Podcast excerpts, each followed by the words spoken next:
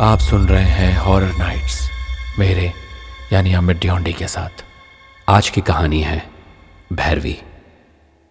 दोस्तों कभी कभी हमारी ज़िंदगी में ऐसे डरावने हादसे हो जाते हैं जो हमारी ज़िंदगी को तितर बितर कर देते हैं। और हम सोचते हैं कि, काश अगर ऐसा कुछ कर लेते, कुछ स्टेप ले लेते तो शायद हमारी ज़िंदगी कुछ और होती। आज की कहानी ऐसी ही एक रहस्यमयी घटना पर आधारित है, जिसे सुनकर आप भी सोचने पर मजबूर हो जाएँगे।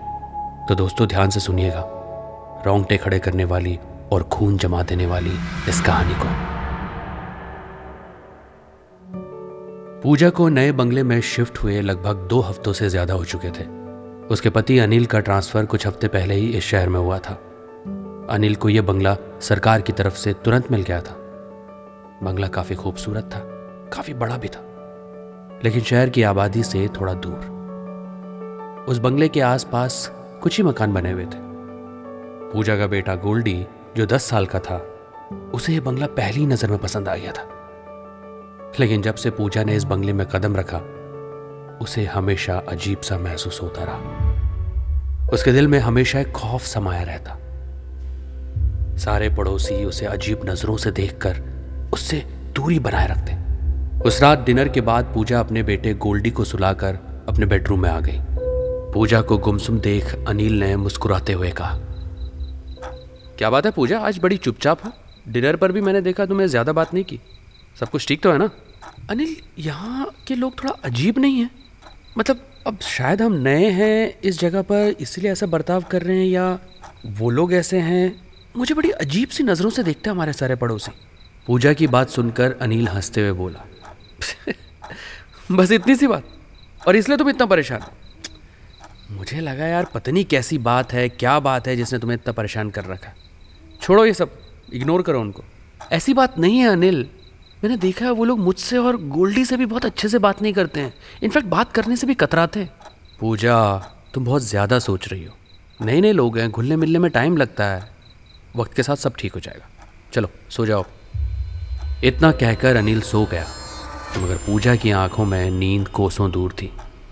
काफ़ी रात के बाद पूजा की आँख लग गई थी कि तभी उसकी कानों में किसी की फुसफुसाहट की आवाज़ सुनाई दी।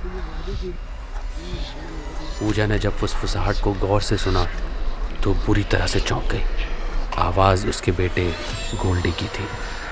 गोल्डी किसी से बातें कर रहा था। पूजा अपने बेडरूम से उठकर सीधे गोल्डी के कमरे में आ गई।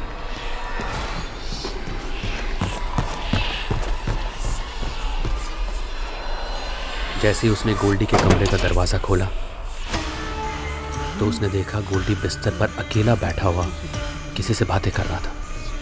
ये देखकर पूजा पूरी तरह से डर गई। गोल्डी? गोल्डी इतनी रात में किससे बात कर रहे हो बेटा? गोल्डी अपना मासूम सा चेहरा बनाकर बोला अपनी फ्रेंड भैरवी से। भैरवी? गोल्डी तुम पागल हो गए हो क्या? इस घर में हम तीनों के अलावा और कोई नहीं रहता। पूजा की बात सुनकर गोल्डी उठकर पूजा के पास आकर खड़ा हो गया। और उसने बहुत आहिस्ता से पूजा से कहा, मम्मी, मेरी और भैरवी की सीक्रेट दोस्ती है। और उसने मुझे मना किया है कि हमारी दोस्ती के बारे में किसी को नहीं बताना। मम्मी, आप कमरे से बाहर चली जाइए ना प्लीज़ देखिए, भैरवी मुझे गुस्से में देख रही है। गोल्डी की बात सुनकर पूजा बुरी तरह से घबरा गई और उसे भी अचानक महसूस होने लगा कि उन दोनों के अलावा कमरे में कोई और मौजूद है। डर के मारे पूजा के रोंगटे खड़े हो गए। और वो डरी सहमी चुपचाप अपने बेटे के कमरे से बाहर निकल आई। अगली रात डिनर की टेबल पर उसने यही बात अपने पति अनिल को बताई और अनिल ज़ोर ज़ोर से हंसने लगा। पूजा गोल्डी छोटा है अक्सर बच्चे इस उम्र में अकेले अकेले बातें करते हैं अपने इमेजिनरी फ्रेंड बना लेते हैं। और जब तुम अचानक उसके कमरे में चली जाओगी तो बच्चा कोई ना कोई बहाना तो बनाएगा ना। अच्छा ये सब छोड़ो, मैं तुम्हें एक ज़रूरी बात बताना भूल गया, मुझे आज रात ना एक ज़रूरी काम से बाहर जाना है तो मैं कल सुबह लौटूँगा, ठीक है? इतना कहकर अनिल काम के लिए निकल गया। रात हो गई थी, गोल्डी अपने कमरे में सो रहा था। पूजा का कमरा गोल्डी के कमरे के ठीक बगल में था। पूजा कमरे की खिड़की से शीशे की तरफ़ मुँह किए हुए सोच रही थी कि अचानक उसने शीशे में काली परछाई को गुजरते हुए देखा। पूजा के पैर डर से वही जम गए। तभी उसने महसूस किया कि गोल्डी के कमरे का दरवाज़ा अपने आप खुल गया। और वो परछाई उसके अंदर चली गई। ये देखकर पूजा के हलक से चीख गई। उसने तुरंत अपने पति अनिल को फ़ोन लगाया। अनिल ने कॉल रिसीव कर लिया और पूजा ने एक ही सांस में कांपते हुए अनिल को सारी घटना बता दी। अनिल पूजा पर भड़क गया। उसने पूजा को डांटा और कहा, उसे काम करने दे और वो कल सुबह ही तक वापस आ पाएगा। और ये कहकर अनिल ने कॉल काट दिया। पूजा दोबारा फ़ोन मिलाना चाहती थी, लेकिन तभी उसे गोल्डी की चीखने की आवाज़ सुनाई दी। पूजा दौड़ती हुई गोल्डी के कमरे में पहुँची, मगर उसने देखा कि गोल्डी अपने कमरे से गायब था।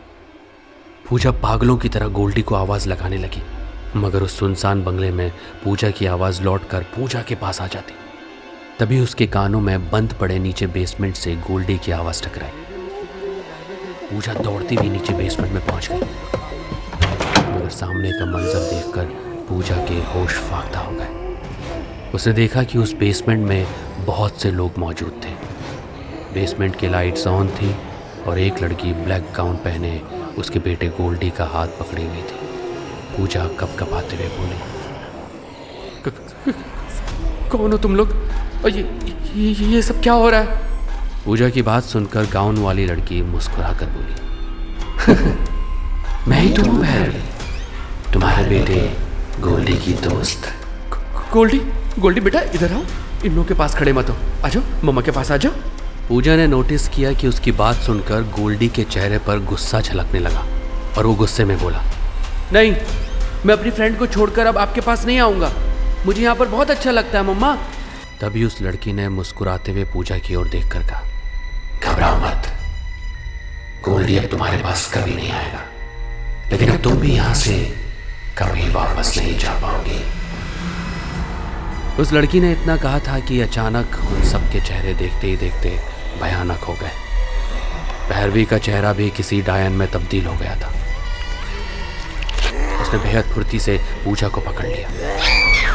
पूजा बुरी तरह से चिल्लाने लगी, मगर सबने पूजा को दबोच लिया। पूजा ने देखा कि गोल्डी का चेहरा भी काफ़ी भयानक हो गया था।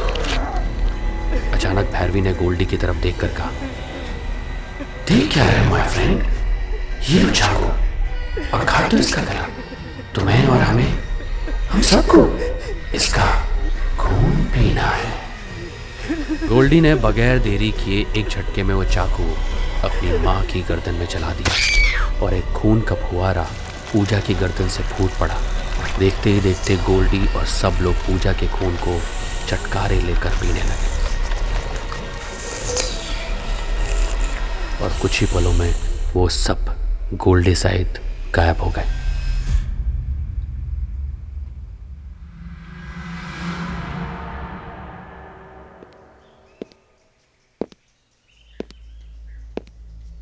अगली सुबह जब अनिल वापस आया तो उसने अपनी पत्नी और बेटे को वहाँ पर नहीं पाया।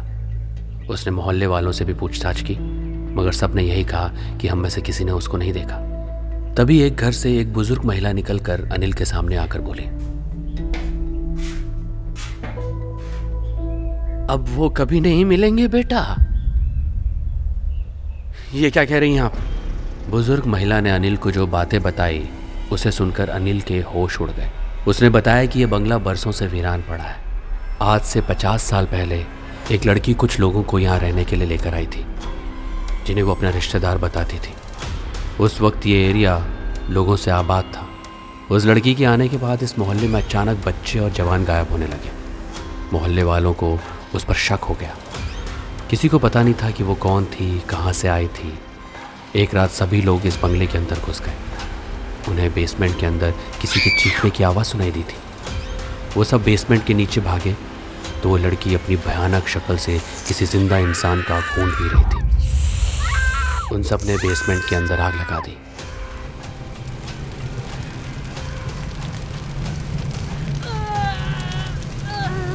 वो लड़की जलकर वही राग हो गई।